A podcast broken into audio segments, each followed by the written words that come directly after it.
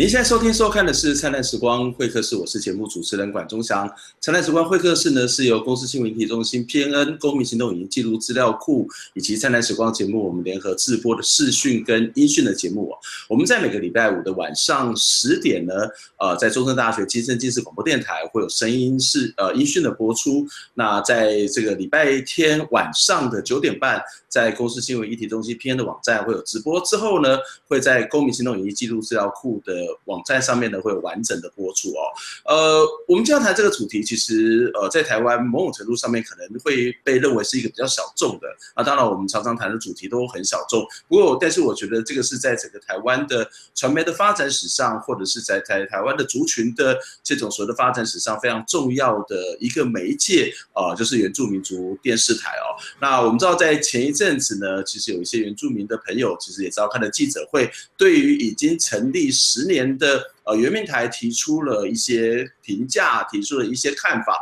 啊，当然也提出了一些主张。我们如果回到十年前去看原住民电视台的成立，它曾经是由这个呃，曾经到公广集团，后来又从公广集团呃离开。但是不管它在一个什么样的一种制度之下，似乎这个原住民族电视台所面临到的独立自主，或者甚至在公共性上面都有很多呃不同的这个质疑哦。所以今天在我们节目当中呢，就要邀请到的是呃国立台北教育大学经营管理学系的副教授蔡志伟啊阿伟老师来跟我们谈这个主题。阿伟老师你好，哎，关老师你好。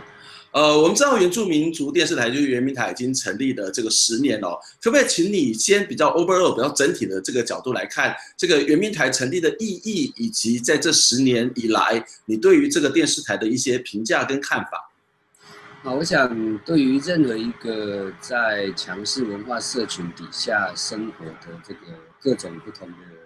我们讲弱势族群也好，或者是少数社群也好，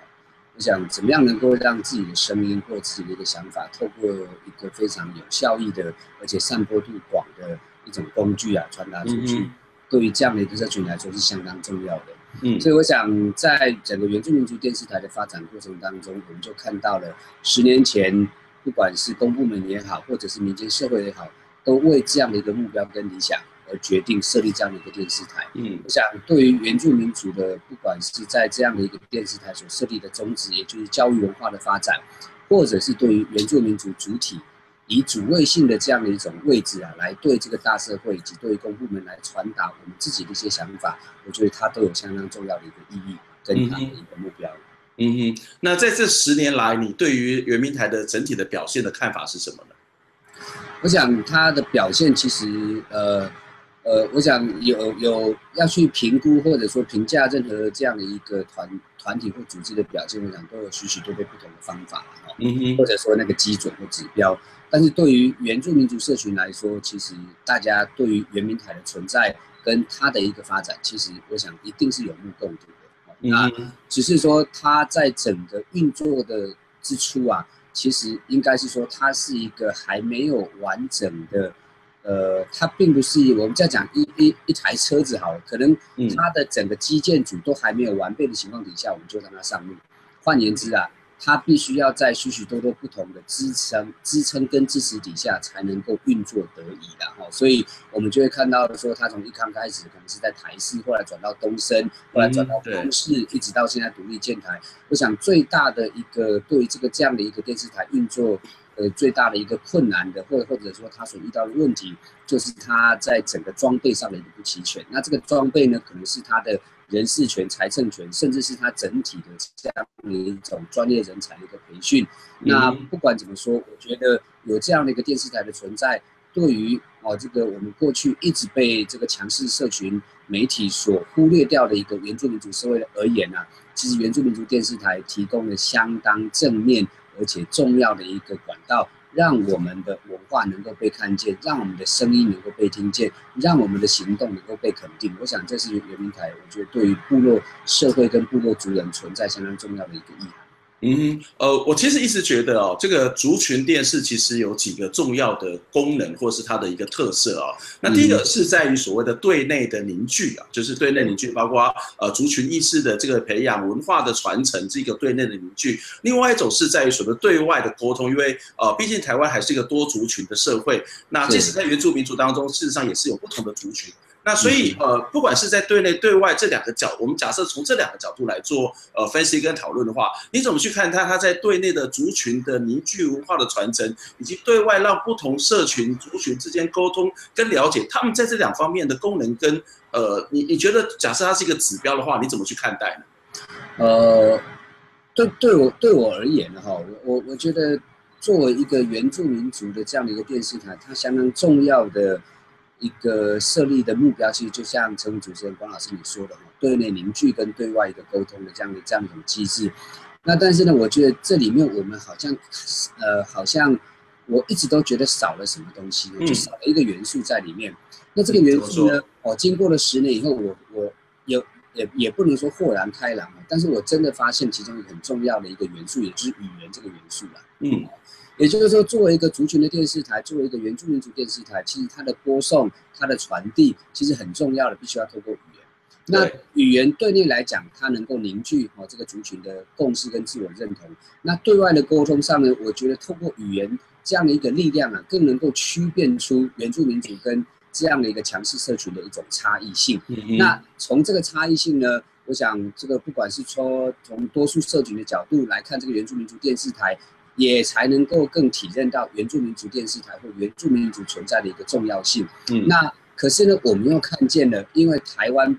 它不只是在一个呃国家的组成上是多元的族群，在原住民族内部，它也是一个多元的族群。对，换言之，在一个电视台的一个运作上，其实我们很难去，也不能讲很难啊，就是说到底要如何去呈现这样的一种多族群、多语言的这样的一种媒体的这个呈现，我觉得。是过去十年来我比较少看到的一个努力，或者说在这个部分的工作啊，其实还有相当程度的这样的一种发展的空间。嗯，因为语言是文化的根源，然后那对于族群来说，对于原住民族来说，那更是有迫切的这样的一种需求。那对于原住民族在台湾向来一直主张的一种主体性啊、自治啦、自觉啦这样的一种差异的区变性来说，其实应该也要从。族群文化，也就是语言的这个角度来去做呈现。嗯，这某个部分来讲，会不会是有一些啊所谓的先天上面的限制啊？我所谓先天上面，就是呃，陈鲁刚刚阿威老师提到说，原住民族内部事实上也是一个多族群的社会。嗯、呃，从一个汉人的角度来讲，他当然就是要原住民是一个统称嘛。可是其实内部有非常大的差异啊，根本族群跟族群之间根本就是一个国与国的关系，不管是灭绝的方式也好，呃，语言的方式、生活习惯，或者是父系母系社会，事实上都有很大的不同。那一个电视台，它它的资源有限的状况之下，它怎么可能去满足这种不同族群的呃需要呢？例如说，呃，光是主语新闻。我想怎么去分配时段，它恐怕就是一个非常非常困难的问题哦。那当然，另外一个部分跟呃客家台其实有点像，客台呢其实也会常常遇到一个问题，呃，比较年轻一辈都觉得说客家台它应该用所谓的自然语言，就是呃不一定要讲客家话，因为我们要做所谓的对外沟通嘛。可是老一辈人觉得说我们一定要这个母语很重要。呃，这个东西会这个结很难打开，除了它本身的文化、族群、种族的多样性之外，会不会另外一个是在整体资源上面的不足所造成的呃绑手绑脚的结果？我想，任何这种公共政策的推行，都会有它的一个资源的一种考量，这是确实。嗯那尤其在原住民族电视台这样的一个资源相对有限的一个环境底下，那但是呢，我现在都觉得，比如说我当然不是一个专业的媒体人，那对于我来说，我们不应该。只局限在就是说，我们一天在一个电视这个频道里面，一天就是只有二十四个小时。嗯哼。那在二十四个小时里面，我要如何的能够去呈现这么多元的语言，以以语言作为主轴的这样一种，不管是节目、新闻或者呃直播等等。但是除了二十四小时的这个频道、这个平台作为发展原住民族的这样一种媒体权的这种概念底下，其实我们还有许许多多不同的载体。嗯哼，嗯哼，就说其实我们不应该只局限在这个二十四小时的一个公共资源里面。那但是呢，其实我们可以利用的东西其实非常非常的多。嗯，哦，所以原住民族电视台不是只是在做二十四小时的一种新闻节目的直播而已，而是如何用善用自己的优点，善用自己的长处，然后呢，去开发更多载体的这样的一种媒体发展的可能性。嗯、我如果我我是觉得，如果有这种思维进来的话，其实。你说多元族群，其实我我我相信它不会是太太困难的一个一一个问题。嗯哼，对，就包括它可能有不同的频道，甚至呃，在国外的一些像澳洲的这个 SBS，他们其实是会用主声道跟副声道，又两种不同的声道。嗯然后去播送两种不同的语言，也许主声道是所谓的国语普通话，可是在副声道上面可能就是不同的族群，它可以有不一样的需求哦。那呃，当然原住民族电视台，我们看到一个族群的频道，事实上一个对内跟对外的不同的角色之外，我觉得一个很吊诡的地方，或是一个比较矛盾的地方，就是呃。电族群频道事实上，它有非常强调的一个教育意义的功能。当时在呃，在原住民族基本法里面，事实上也是把它设定在一个教育的这样的一个目的、文化传承的目的。可是它毕竟是媒体，嗯，那媒体它又必须要具有某种的公共性，或是媒体必须要回过头来去监督政府，嗯，呃，这两个之间事实上某种程度上面是矛盾的嘛，嗯，你你你你觉得是矛盾？我我觉得这事实上会在讨论族群频道当中，他例如说好了，他他如果被赋予某种文化使命的话，其实呃他可能必须听从呃官方来的，或是来自于这个族群本身的意思。可是有时候例如说呃他可能会跟呃原民会或是跟原会之间会产生某种的对立，就是对立包括媒体它应该具有某种的监督的功能嘛。嗯嗯嗯，这两者之间会有一些冲突跟矛盾的地方嘛。嗯，我当然也许。听起来是有矛盾的哈，那但是我我觉得我们如何去定位这个原住民族电视台，应该可以去化解这样的一种可能存在的矛盾性。换言之啊，我我应该这么说，就是说原住民族电视台它不只是一个族群的电视台，它的公共性非常非常的强。哦，所以其实广义来讲，它当然也是一个公共的电视台。那它的公共的价值，其实就是我们如果说，因为我本身是学法律的，就是说，嗯，从宪法里面所强调的多元文化的价值这件事情来看，原住民族电视台是丰富了，或者说去呃去证实了台湾是一个多元文化的这样的一个一个国家的一个非常重要的一种一个一个一个媒介哈。嗯哼。那那所以呢，也有人或许会说，我们可能会因为民族性而去牺牲了公共性。那但是呢，我我当然我前面讲的是比较简化的说法了，但是我的想法是我们为了公，我们今天所着眼的民族性，不可以因此去伤害了或者是牺牲了公共性的这件事情，而是说，当我们在强调民族性或者是原住民族这个概念的过程当中，它的一个目标是要去丰富这个多元性，也就是这个公共公共领域里面的多元文化的这个价值，如果是。就从这个角度去出发的时候，当我在强调原住民族的权利，当我在以原住民族为本位去发展或者去论述这样的一种原住民族媒体的时候，他不会去忽略或者是强害或者是限制了媒体应该具有的公共价值这件事情。那如果因此会伤害或强害受限制的公共价值的话，这边我们前面所谈的这个原住民族的这样的一种性质或事物本身，它可能就有必要适度去做一些调整。那另外一个角度，呃，也也很多人都认为说，这个在推动原住民族的这种媒体或原住民族的这样的一种发展过程当中，很多资源是来自于，呃，主要资源是来自于公部门。那很多部分这这样的一种监督制衡关系可能就不存在。那但是其实我觉得，如果是这样的思考的人，那他当然就是直接去去影响了这样一种媒体的建制跟媒体的发展。哦，所以我我我觉得这里面其实这样的一种公部门捐赠呃捐助去成立的一个电视台本身，它的独立性要能够被凸显。其实这是当然就是我们从前面所谈的，呃，可能我们还没有完整去论述的论述到的部分，就是说其实公部门的影响跟介入本身，其实还是还是可以看得见的。嗯哼，这这的确是一个还蛮重要、值得去思考的问题。我我想这这可能根本也是在这十年来原住民族电视台所面临到的很重要的争议之一哦，就是呃，当它的制度上面有公部门有，不管是用捐赠或是在人事上面，呃，或者阿伟老师开开始已谈到所谓财政的部分，呃，这都是一个非常大的问题啊。当然，我们在 过去也看到有一些。呃，学者或者是有一些朋友会主张说，呃，放在公广集团里面，它是不是就会比较好？但是显然放在公广集团里面，它一样有它的问题。我们先休息一下，我们回过头来谈过去在过去在东升或是在呃台视的时代，在公广集团时代以及后面目前已经独立出来的状况之下，政治力是不是真的因此而减少，或是有比较少的干预？我们先休息一下。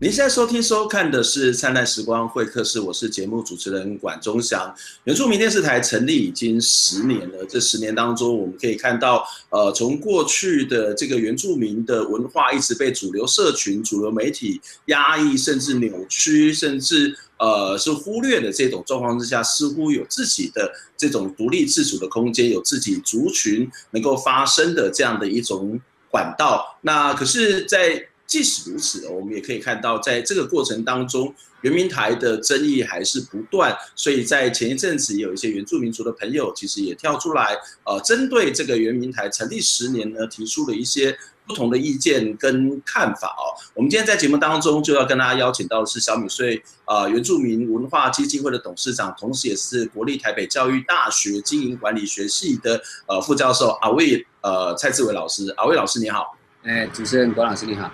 呃，我们刚刚在上一段的节目当中也谈到了一件事情，就是。呃，所谓的一个在制度上面哦，只成我们可以看到，在这个制度上面，呃，让这个所谓的政治的力量，它其实是有介入到原住民族电视台独立自主的这种可能性哦。也许我们可以再来回顾一下，呃，在过去的这个东升的时代，或者是在过去台视的时代，我当时其实也在呃媒体观察基基金会里面来服务。那其实我们也开过一两次的记者会，来针对当时的行政院院长谢长廷呢，呃，去对原民台产生干预的。这些事情也提出了一些呃不同的看法哦。那当然，后来有些人就觉得说，哎，为什么把原住民族放在公广集团里面？那公广集团至少在制度上面，它可以维持某种的公共性。不过在那个时候，其实也产生了一个争议哦。这个争议就是说，啊，到公广集团好像也没有办法真正的独立自主。所以有有一种说法就是。到底公呃原民台到底是公广集团的原民台，还是原住民族的原民台？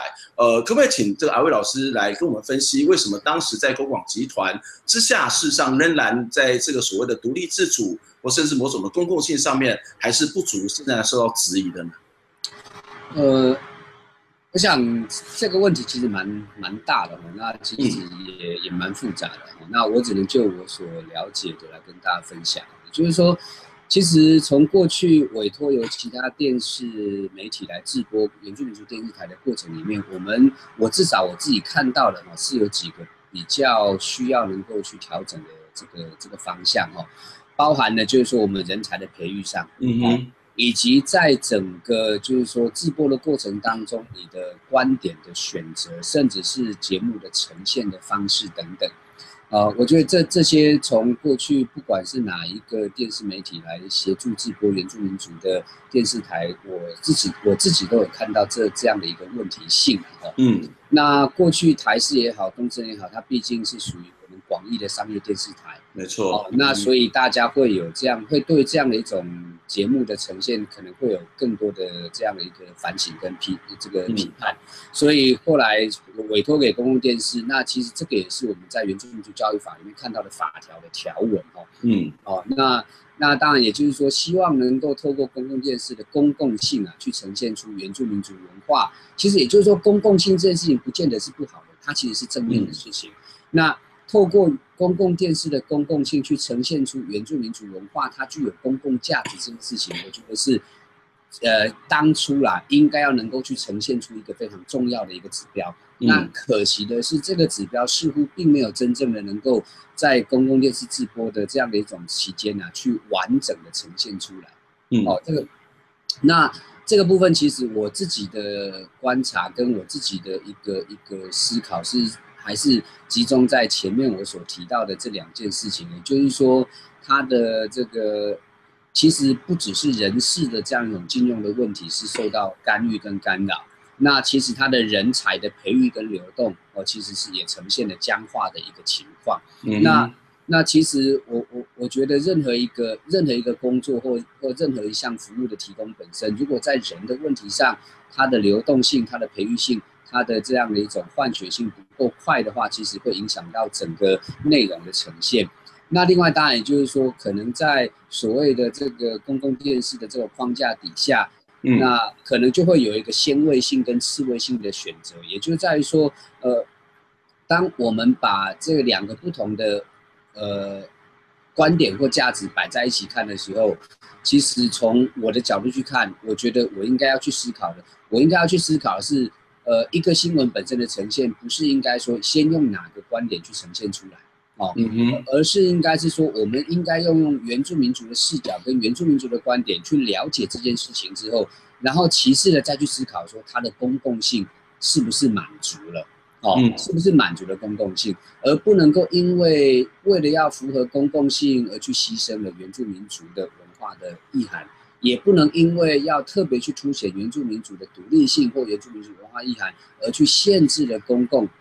这个资讯的取得的可能性。哦，但但是我觉得有没有可能是我们在理解或者说传达一个事件或新闻的过程当中，我们应该要先从原住民族的视角、原住民族的立场、原住民族的观点来去了解这件事情。那这个事情的呈现，如果能够满足公共性的这件事情的时候，那这那这件事情本身，它就应当，它就它它就比较不会有问题了。嗯，那那但是我觉得过去其实不管是在不管是在哪一个这个电视台的直播的过程当中，我自己是看到了有这样一种先位性跟这个次位性的这样一种排序的过程。嗯、那即便是在我们现在原住民族电视台直播的呃一个一个过程里面，我们也曾经看到过几个不同的新闻事件本身引发了不同的争议的。嗯、这个不同的争议，会给我们一些比较明确的例子来来谈这些争议。对，比较明确的例子，呃呃。好比说，我我我记得曾经在网络上面看过的报道的讨论，就是在立有关于我们的民意代表的这样的一个问政的风格或民意代表问政的评价上，哦，那新闻的呈现，他就会去抓不是当下所发生的事情，而会去用过去发生的事情来评价现在这个人他正在做的事情啊，嗯。哎，那那这样的一种呈现方式，当然就引发了一些些许的争议。那对于一种新闻的完整度的呈现，那当然我们应该要去检视的是这个人或这个事件的整个来龙去脉，而不是说只集，呃，也也许只集只集中在现在这个时间点，并没有办法完整的去凸凸显出这个这个事件的全貌了。那那那就就有人会会会去提到说这个。其实是会影影响到这个新闻的这种这种真实性也好，或或或者说其他的概念。那那我觉得这个是比较没有办法去呃去凸显出我刚刚讲的那个该有的一个一个所谓的原住民族的观点，然后满足公共性的这样这样的一个一个一个平衡。嗯哼，嗯哼，呃。在后来，我们可以看到发展是从这个公共电视独立出来了，哦，或者说公广集团独立出来。那公广集团独立出来之后，其实我们可以看到，呃，它开始有自己的一套系统，例如说，包括这个原原住民族电视台董事会的组成，或是台长的形成。那可不可以谈一下现在这一套的运作系统又又存在了一个什么样的问题呢？因为我们可以看到在。包括去年马耀比后，呃，台长他辞职之后，他说现在的这样的一个制度，事实上会让很多的这个所谓的原住民原本的这个独立自主是受到影响的。那所以他也呼吁要定出所谓原住民族电视台的专法。那假设要定这个专法，你们的期待或是你们的想法，它又会是什么呢？呃，我觉得这个有一个问题的源头哈，嗯，就是说，呃。这个问题的源头应该是在于说，我们现在的原住民族电视台，它到底是不是一个独立运作的电视台？我觉得这是一个问题。嗯、对。那另外一个问题是在于说，原住民族电视台到底目前是归属于哪一个单位在经营管理？嗯、哦。那其实我要讲的，也就是说，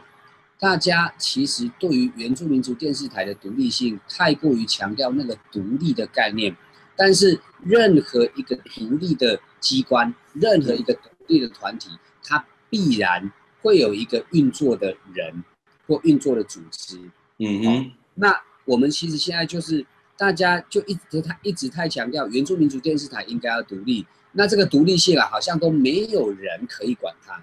哦，嗯、所以说任何人要介入，任何团体要介入，用任何形式介入啊，它就是干扰它的独立性。嗯，但是这个想法绝对是错的，因为你太过于强调独立，不让任何人干涉，那你就影响到公共性。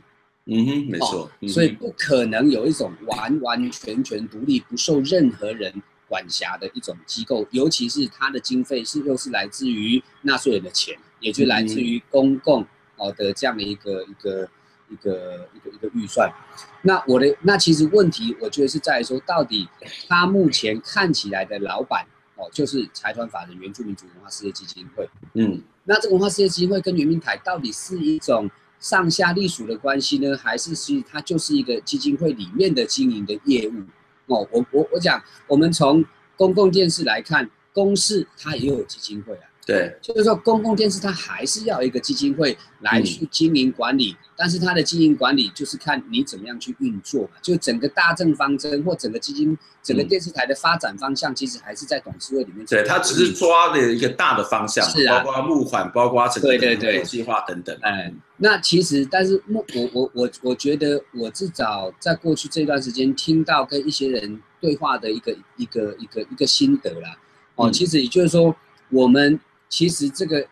也许又会是一个一个一个弱弱点哦。这个弱点就在于说，我们太过于强调这个原住民族的这个主体性，嗯，那这个主体性其实用另外一个话来包装，它好像是原住民族的公共性。也就是说啊，我们现在太过于强调这个原住民族的这种这种这种代表的性质哈，所以会期待说。在任何一个具有原住民族公共性的机构、组织，或者是政策或做法，我们都必须要能够去凸显出原住民族的多元性。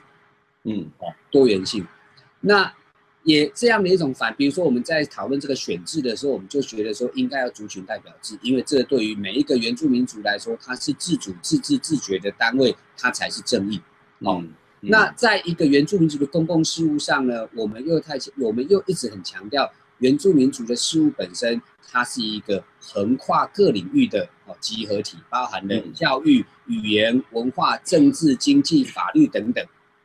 哦，所以呢，我们在原住民族文化事业基金会里面的董事会组成，我们就会看到这样的一个性格产生，嗯，而且它会非常非常庞大嘛，好像各式各样的人，他都必须纳入到这个董事会，对，他都必须要纳入了，就很很很某种程度是一个协同论，是吗？呃。也不见得是血统论哦，而而是他会会强调说，你今天要做原住民族的事物本身，你就必须要涵盖这么多不同领域的人进来。嗯，哎，嗯，那可是呢，我们现在这个，我觉得是一个到底源头的问题还是结果的问题？也就是说，我们今天在强调原住民原住民族电视台，是我们期待的是它是一个媒体专业的一个、嗯、一种机构。那所以呢，相对应来说，它的经营团队、它的董事会应该要去反映出这个电视台的需求。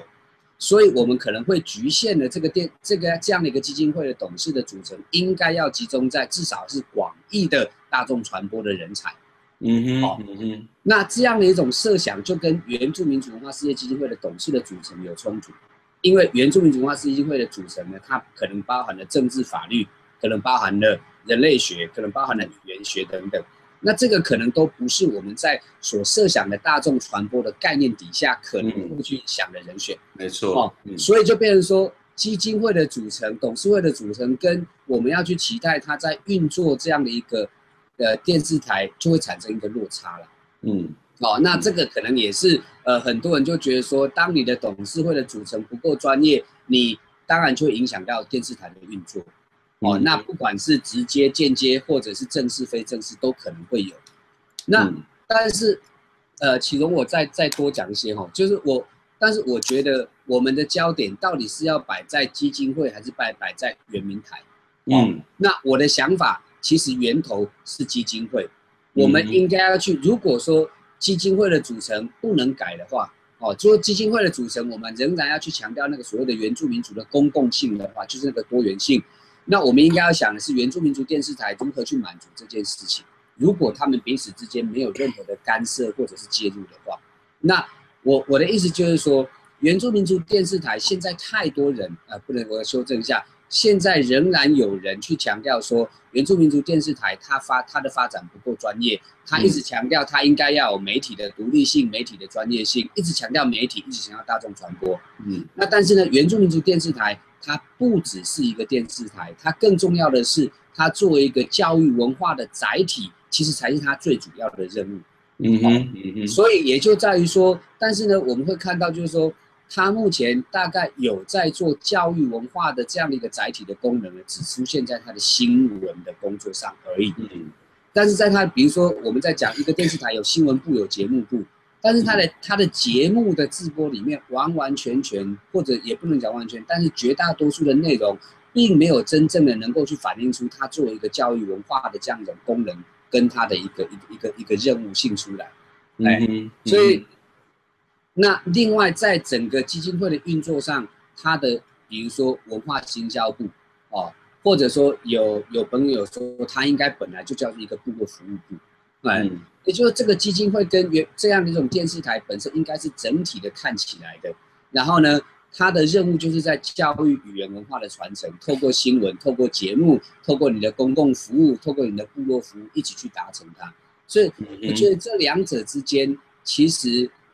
如果现阶段的制度不能改的话，应该是要朝它的运作方式去思考。那但是呢，如果它的董事会组成可以调整，那当然我会觉得应该要重新去思考基金会跟原民台这两者之间它的一个主要的工作。应该是什么来啊？而去然后回回过头去思考这个董事会的组成。嗯，我想这是一个很根本的问题哦，就是在这个董事会的组成到底是什么，以及这董事会如何跟所谓的电视台这个实际运作上面，呃，它能够去契合。那甚至说怎么样让每一个呃这个所谓的环节里面，其实都能够展现出刚刚特别谈到独立性跟公共性这个问题哦。那我觉得这其实对台湾来讲，十年虽然有人觉得很长。可是说实在的，这对台湾而言，或是对原住民族来讲，它还是一个很新的媒体。我我觉得我们事实上某种程度要更更更花一点时间，更包容的，更用不同的角度去理解这样一个所谓的进程。那今天非常谢谢阿威老师来接受我们访问，希望下次有机会能够再请教相关的问题。我们下礼拜再会，谢谢谢谢阿威老师，谢谢。跳动的心是，你有重来的机会，